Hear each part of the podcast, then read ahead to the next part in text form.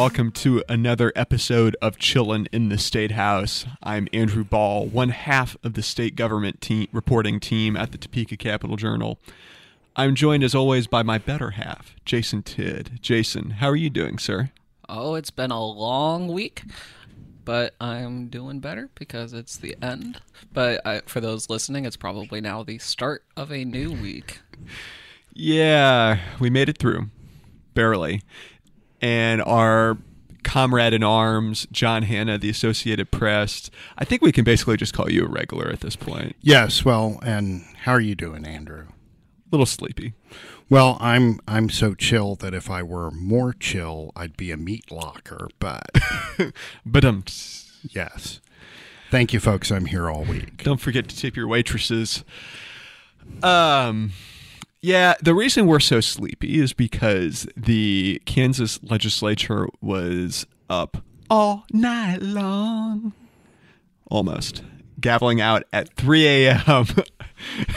I I just 2 I love the I love the gestures that Lionel Richie. well, It was about 2:20 a.m. I think. Okay, Yes. 2:20 a.m. Jason's fact checking me. Uh, when the Kansas Senate gavelled out, they had a busy night of legis- legislating, and uh, we're here to break it all down. Uh, normally, this would be the week that's called veto session, which is when legislators return to Topeka, override some vetoes, and then pick a date way off in the future to come back and have their ceremonial end of session.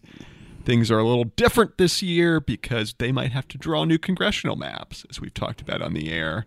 So they will be back, but still an action packed week. And maybe the place to begin is uh, them putting the veto in veto session and attempting to override some of Governor Laura Kelly's vetoes. The Kansas Senate uh, held their override votes on Tuesday. They succeeded actually on all four of the override uh, attempts that they uh, they trotted out. Most notably, a bill banning transgender athletes from girls and women's sports, and a so-called Parents' Bill of Rights that, uh, among other things, lays out how districts what what uh, quote unquote rights districts would need to preserve for parents. So things like reviewing curriculum, reviewing school materials, challenging questionable books in a library, things of that nature. Uh, those moved over to the Kansas House, where uh, those two high profile veto override attempts actually failed. Uh, the transgender athletes bill was fairly close. Four Republicans voted with all Democrats to uh, have them come up short.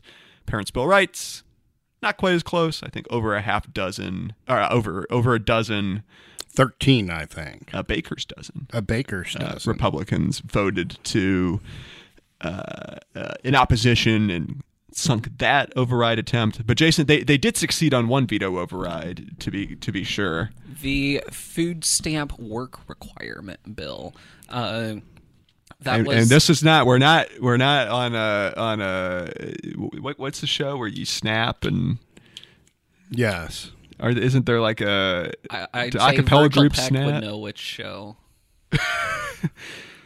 I I'm drawing a blank. well It's- okay. anyway, it's, it's um, been a long week. Yes, uh, SNAP is the Supplemental Nutrition Assistance Program, right? Out of the U.S. Department of Agriculture, I think it's the one that actually runs it.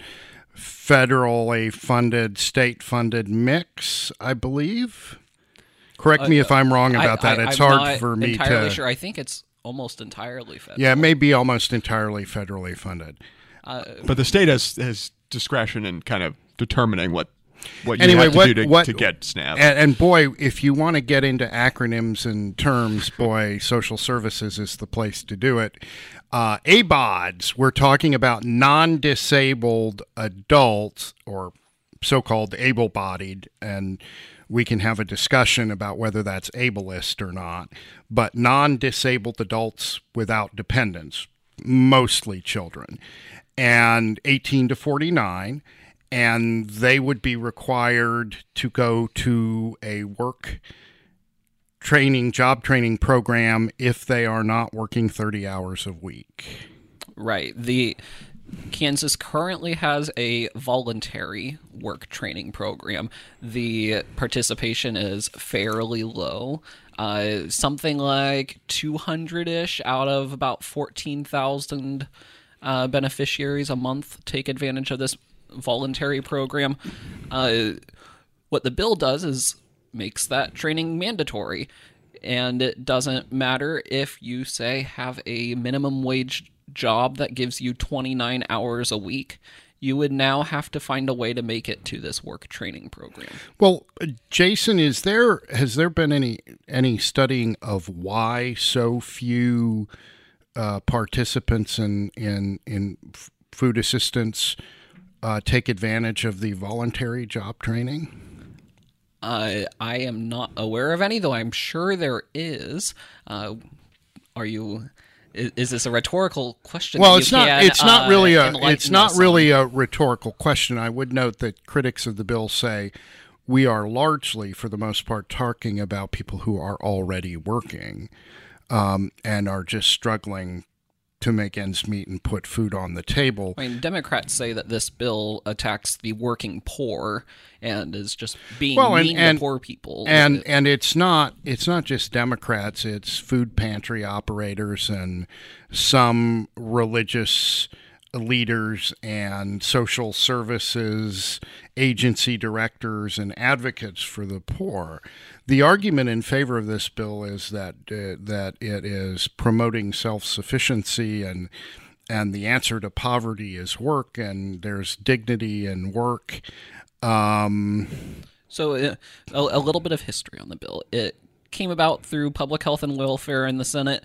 There was one proponent, a Maine former Maine government worker and conservative activist who now works for a Florida think tank that has pushed legislation in several states. Is that the Foundation Kansas. for Governmental Accountability? I I believe so, and it was connected with the uh, Opportunity Solutions Project. I think there's some the the foundation. The foundation has for a while um, advocated uh, more restrictive policies on social services on under the idea that you want to you want to push people from being dependent on government help into jobs.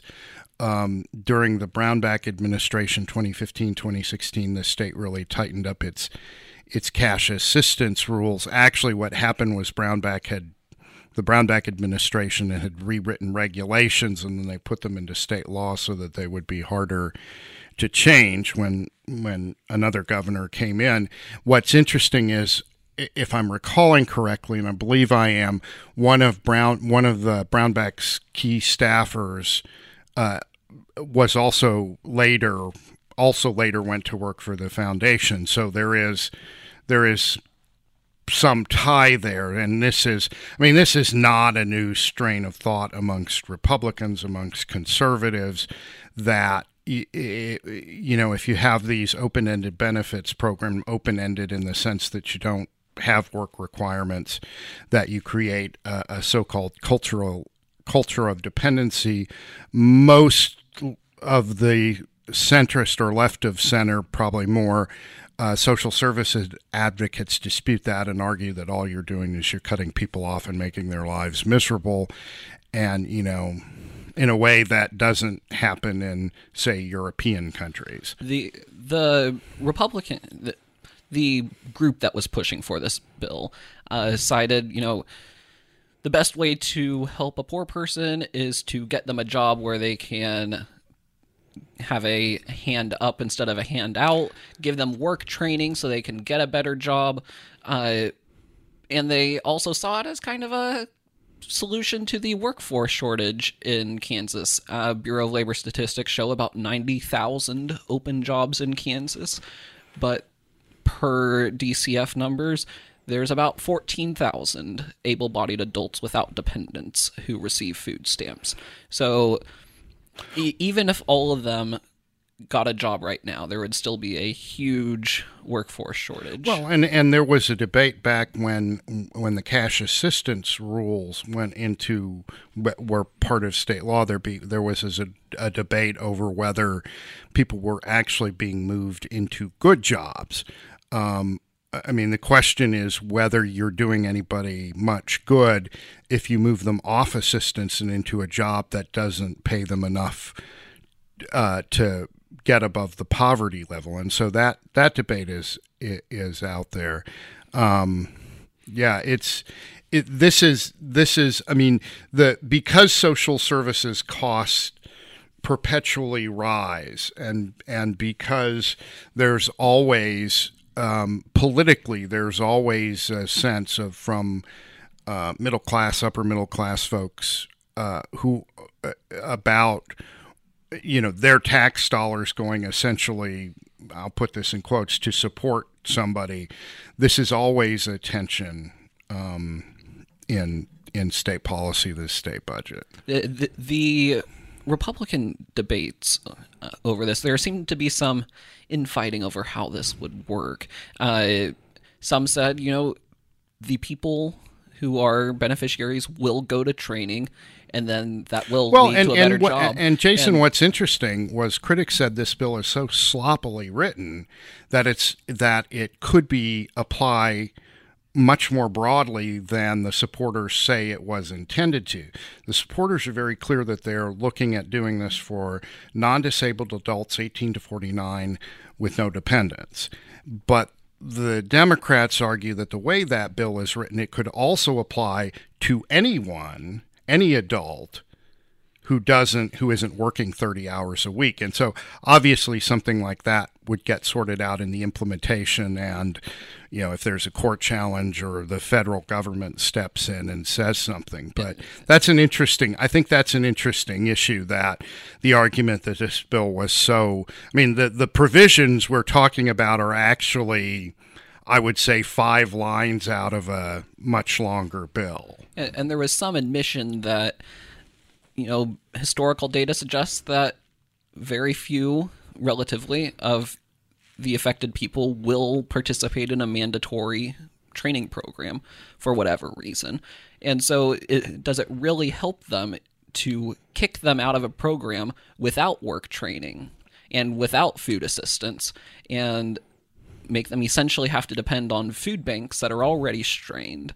Uh, so that way, well, they, and they'll look, have food to eat. The bottom line here is being poor in the United States is just—it's just very difficult. Being poor in the United States is just difficult. You're living in the most affluent society in world history, so you know you're kind of miserable because every you see all this you know people living much better than you are.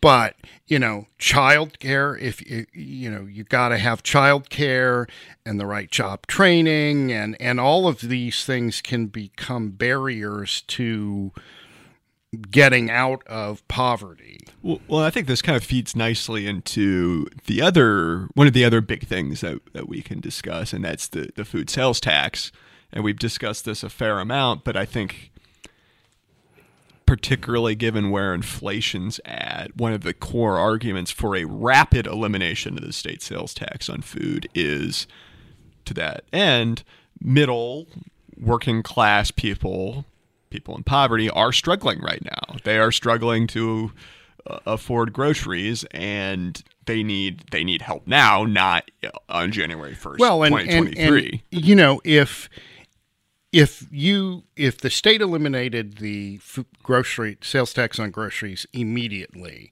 a family that spends two hundred dollars a week on groceries, which you know is probably not an unreasonable amount, uh, would save six hundred and seventy six dollars a year. That is a good chunk of change, especially for working class families. And um, what's interesting is, of course, that only 13 states impose their sales tax on food. Um, Kansas is among a handful that impose the full sales tax, and Kansas's state rate is the second highest state rate behind um, Mississippi. Mississippi at seven percent. And I mean, no offense to my friends in Mississippi, but who wants to be number two behind Mississippi? Apologies to any Mississippi-based children in the state. And House I got to say, I covered the Mississippi delegation to the Republican convention in 2000. Great folks. Just a wonderful time. Very, very good. But, I mean, Mississippi has a lot of challenges, um, some historic and long-standing. But the the point is that Kansas is a bit of an outlier on this. Now, what's interesting in the middle of all this debate, the uh, right of center conservative tax foundation issues a report suggesting that actually getting rid of the food sales tax is not the way to go. It's a little regressive because of uh, nutrition assistance and all that. And really, what you ought to do is everybody should tax groceries and lots of other things and lower, broaden the base of what you're taxing and lower the rate. And I asked Tom Holland about that. We were emailing Senator Tom Holland, Senator Tom Democrat Holland the tax committee. and from Baldwin City. And, you know, his point was this idea that you could put the sales tax on services is like hunting for a unicorn. I mean, it's a nice idea, but it is literally, his argument is never going to happen. And having watched the legislature now for however many years I have, yeah, that's a pretty fair assessment. Uh, ho- however advisable that policy is, you're not going to get the legislature to put a sales tax on services. Well, and Jason, we, we know for a fact this is becoming law, right? The the uh, more gradual food sales tax Uh, reduction. Three the, years. The so the, a little bit of backstory. The governor had a plan. Cut the 6.5% to 0% starting July 1st. Literally, what- sh- she called it "axe the food sales tax." Yes, and and had held a a hatchet. Yes, they had a hatchet, and it, the the hatchet was in the communications director's office for some time. And, and that's the plan that Democrats have been fighting for since January. Mm-hmm. Uh, they took some procedural votes this week, and Republicans voted that down. Uh, Republicans instead advanced their plan that was negotiated by a group of six lawmakers.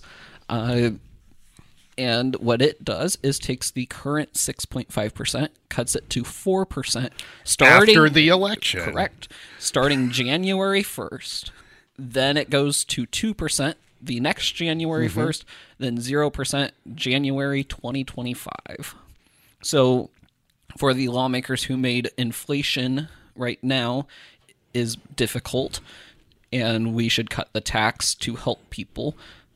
The tax relief you have to wait 8 months for a piece of it and 3 years for the full tax relief. Well, and and obviously, uh, part of what's going on here is this debate was just smothered in election year politics. Um, I mean, obviously, um, under the Republican plan, the first relief doesn't arrive until after the November election, when uh, which, which one imagines is not a coincidence. well, Because because if it if it took if it kicked in in July, right or even Um, October or even October, it would quarter. be before the election, and so people would be noticing these the reduction in their grocery bills right before the election, and obviously both Laura Kelly and her presumed Republican opponent Derek Schmidt are jockeying for credit for this. Um, uh, and so are Republican and Democratic legislators, and you know they're relitigating a 2019 tax bill that had a food sales tax component in it. Well, in trying to take credit, you know, most Republicans, if not all Republicans, consider this a win. Uh, or at least the vast majority of Republicans say it's a win. And the governor and uh, other people close to the governor are claiming this is a win for her. But if you ask House Democrats, you know that they they don't feel like they want anything. Uh, No. Some said they, uh, Rep. Jim Gartner, a Topeka Democrat, the top uh, Democrat on tax issues, said he went into the year with cutting the food sales tax as number one priority. He said he is ashamed and he feels like his fellow le- legislators well, and, and Jerry. Stogsdill from Johnson County, another Democrat, said we blew it. You know, we, crumbs. It's Yeah. crumbs, he said. Um, Yeah, He uh, called it a bunt when a could hit bunt a when home they run. could have had a home run. Yes, he did say that. A lot of a lot of metaphors were belabored. Well, and and part of the issue there is, you know, you're as a legislator, you're stuck with this as the one thing you get an up or down vote on. Do you vote yes or no? And if you vote no, then you voted against the cutting the food sales tax, and that's on the palm card or the brochure. And I mean, the, the process by which this bill was produced was a conference committee report. You have three senators, three House members, four total Republicans, two total Democrats. They met in a room, negotiated the details of this bill, but the people in the room didn't actually get to say because they said that Republican leadership, primarily in the Senate, was the ones that had to sign off on the plan. And this is what was produced, and there was no chance to amend it well, and, and, anybody and, else. and there's two in- things interesting about this debate. That first point, um, because we'd been watching uh, over the years in the legislature where uh, the leadership, the leaders became less and less powerful, less able to rein in their members collectively, and and now it seems like we're seeing a return to the days of um, more powerful leaders with more influence and more able to direct what happens. The second thing that's really interesting about this debate is Republicans said, you know, we don't want to go too far too fast because we want to. You remember the lessons of the income tax experiment 2012 2013 under Governor Sam Brownback, and, you know, big budget shortfalls followed that tax cutting experiment and and uh, there were a pretty miserable if you were a republican or a legislator of any kind pretty miserable three or four years until most of that experiment was repealed. And and what's interesting is as literally almost as soon as it was repealed the state started having monthly revenue surplus. I think it's all been almost five years now, and in 58 months, only three times has the state not exceeded if its revenue estimates. So for the month, so um, so there are those memories out there. But what was interesting was that it was a, a lot of Republicans making that argument, literally throwing the rhetoric that Laura Kelly used to get elected in 2018 back at her. Um, but of course, we've got these uh, projections for garga- gargantuan ending balances. It's almost ridiculous how big they are. Um, you know, Our cup overfloweth. I mean, not only does it overfloweth, it's all over on the floor and into the next room. I mean, I mean, I think I saw the budget committee chairs doing a Scrooge McDuck dive into a Yeah. into a bed of gold coins. Like, uh, Did, did you see that the other day? Uh, depends on if they were doing the Disney version of Scrooge McDuck. yeah, that's another bill. That's, that's we'll talk about Another that state. later. Another state, another bill. We can talk about that later. But yeah, I mean, th- th- I mean, this was this weird, strange difficulty of having more money than than if you're a legislator. There's more money than you've could conceive of ever having. I mean, in literally in 35 plus years of covering the legislature, I have not seen largesse in revenues to this extent. And so that creates its own interesting problems. And, you know, you I'm sure there are folks thinking, oh, well, you know, we can commit to all these things that look great because we have the money now. But what happens if it, inflation continues for a while and causes the economy to slow down? And that's Fiscal why- cliff. Fiscal cliff is Uh, and that's why legislators put a whole lot of money into the rainy day fund. seven hundred and fifty They- million dollars. They prepaid more than a billion dollars in KPERS debt. They paid off some bonds that we had sent. yeah, what that- like it seems like they paid off three hundred and seventy-five million dollars in bonds. I think they had a couple others that were smaller. Yeah. there. So, so they took a lot of actions that are universally considered to be wise fiscal moves. Uh, but, you know, for having such large budget surpluses, I think I would have expected more tax cuts this year.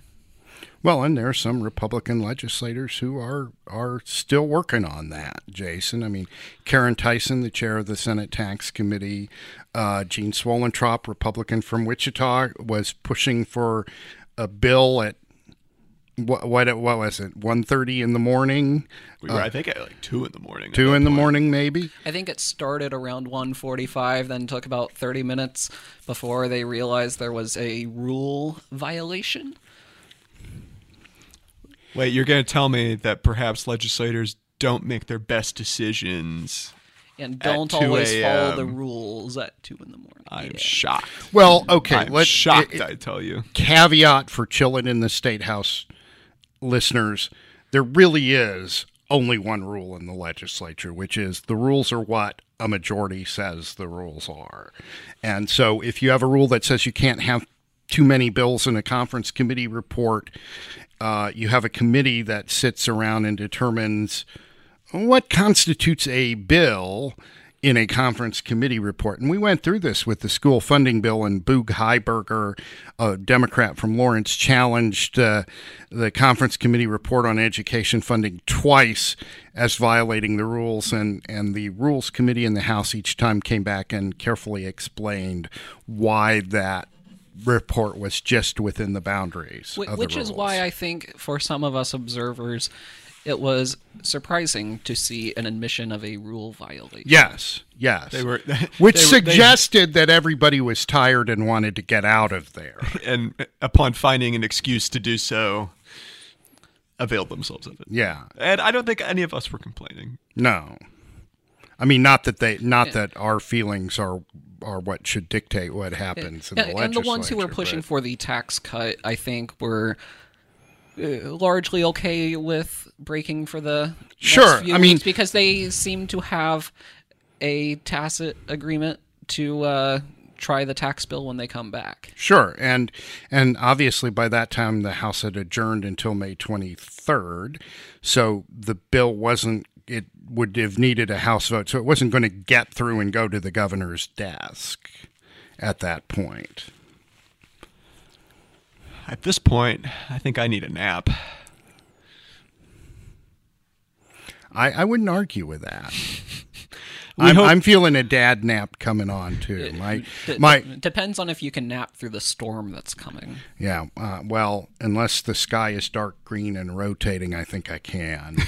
um, I mean, I you know my my my late father was a big fan of golf and the way he played very good player but the way he got his naps on saturday afternoon was to turn on some golf tournament pebble beach or the masters and sit there and just kind of slide into a, a, light nap on the couch Well, we hope that children in the State House did not cause you to take a nap.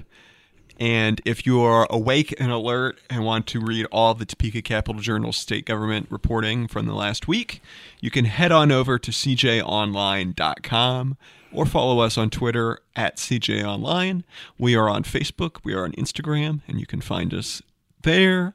Jason, if they want to hear from you personally, where can that be done? On Twitter at Jason underscore Tidd. And I am at Andrew Bahl, B A H L. John, if they want a different take on things, where well can they find a- you? a- A- ap hannah on twitter which twitter is becoming a really interesting place now. Uh, but that's for another day. And then uh, www.apnews.com backslash hand movement kansas. Uh, that will get you my stories. And if you want more chilling in the State House, if you can't get enough of us, uh, you, and really really andrew who can I can think of a few people in this building, Yeah. but uh, if if you if you want more of us, you can go wherever podcasts are found: Spotify, Apple Podcasts, Google Play, or we publish new episodes at cjonline.com, and you can go there as well. But for now, we're off to catch up on our beauty rest. Jason, John, thanks for coming on. Glad Thanks, to be Andrew. here We will see you all next week, same time, same place. Have a good one.